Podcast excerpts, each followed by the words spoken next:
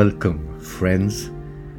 This is day two of walking with Jesus through Lent. And I'm reading from Luke's Gospel, the fifth chapter, verses 27 to 39 from the New Living Translation.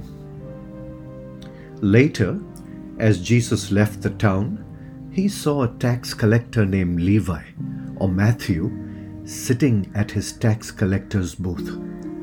Follow me and be my disciple, Jesus said to him. So Levi got up, left everything, and followed him.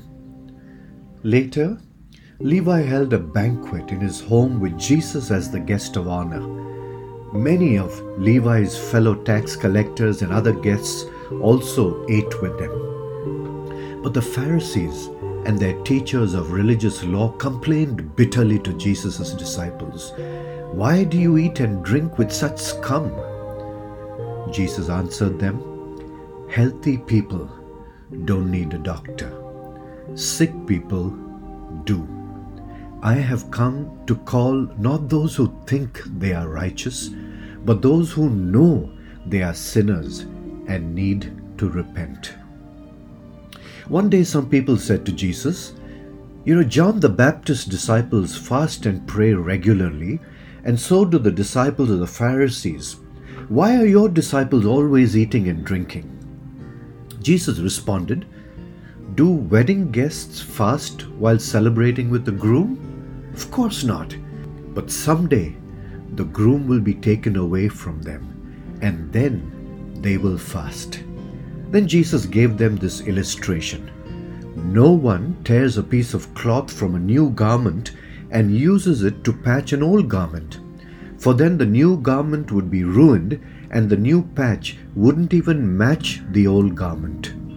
And no one puts new wine into old wineskins for the new wine would burst the wineskins, spilling the wine and ruining the skins. New wine must be stored in new wineskins, but no one who drinks the old wine seems to want the new wine. The old is just fine, they say. Lord Jesus, thank you for these words and the way in which you responded to people. And Lord, we affirm today that we are sick people and we desperately need you. We need you to help us to get over some of the sick things in our lives that corrupt us and keep us in paths of unrighteousness. And we ask that today you would be the great physician. And as we bring ourselves before you, that you would bring healing to those areas. Make those places yours. Take charge and bring healing and purity into those areas.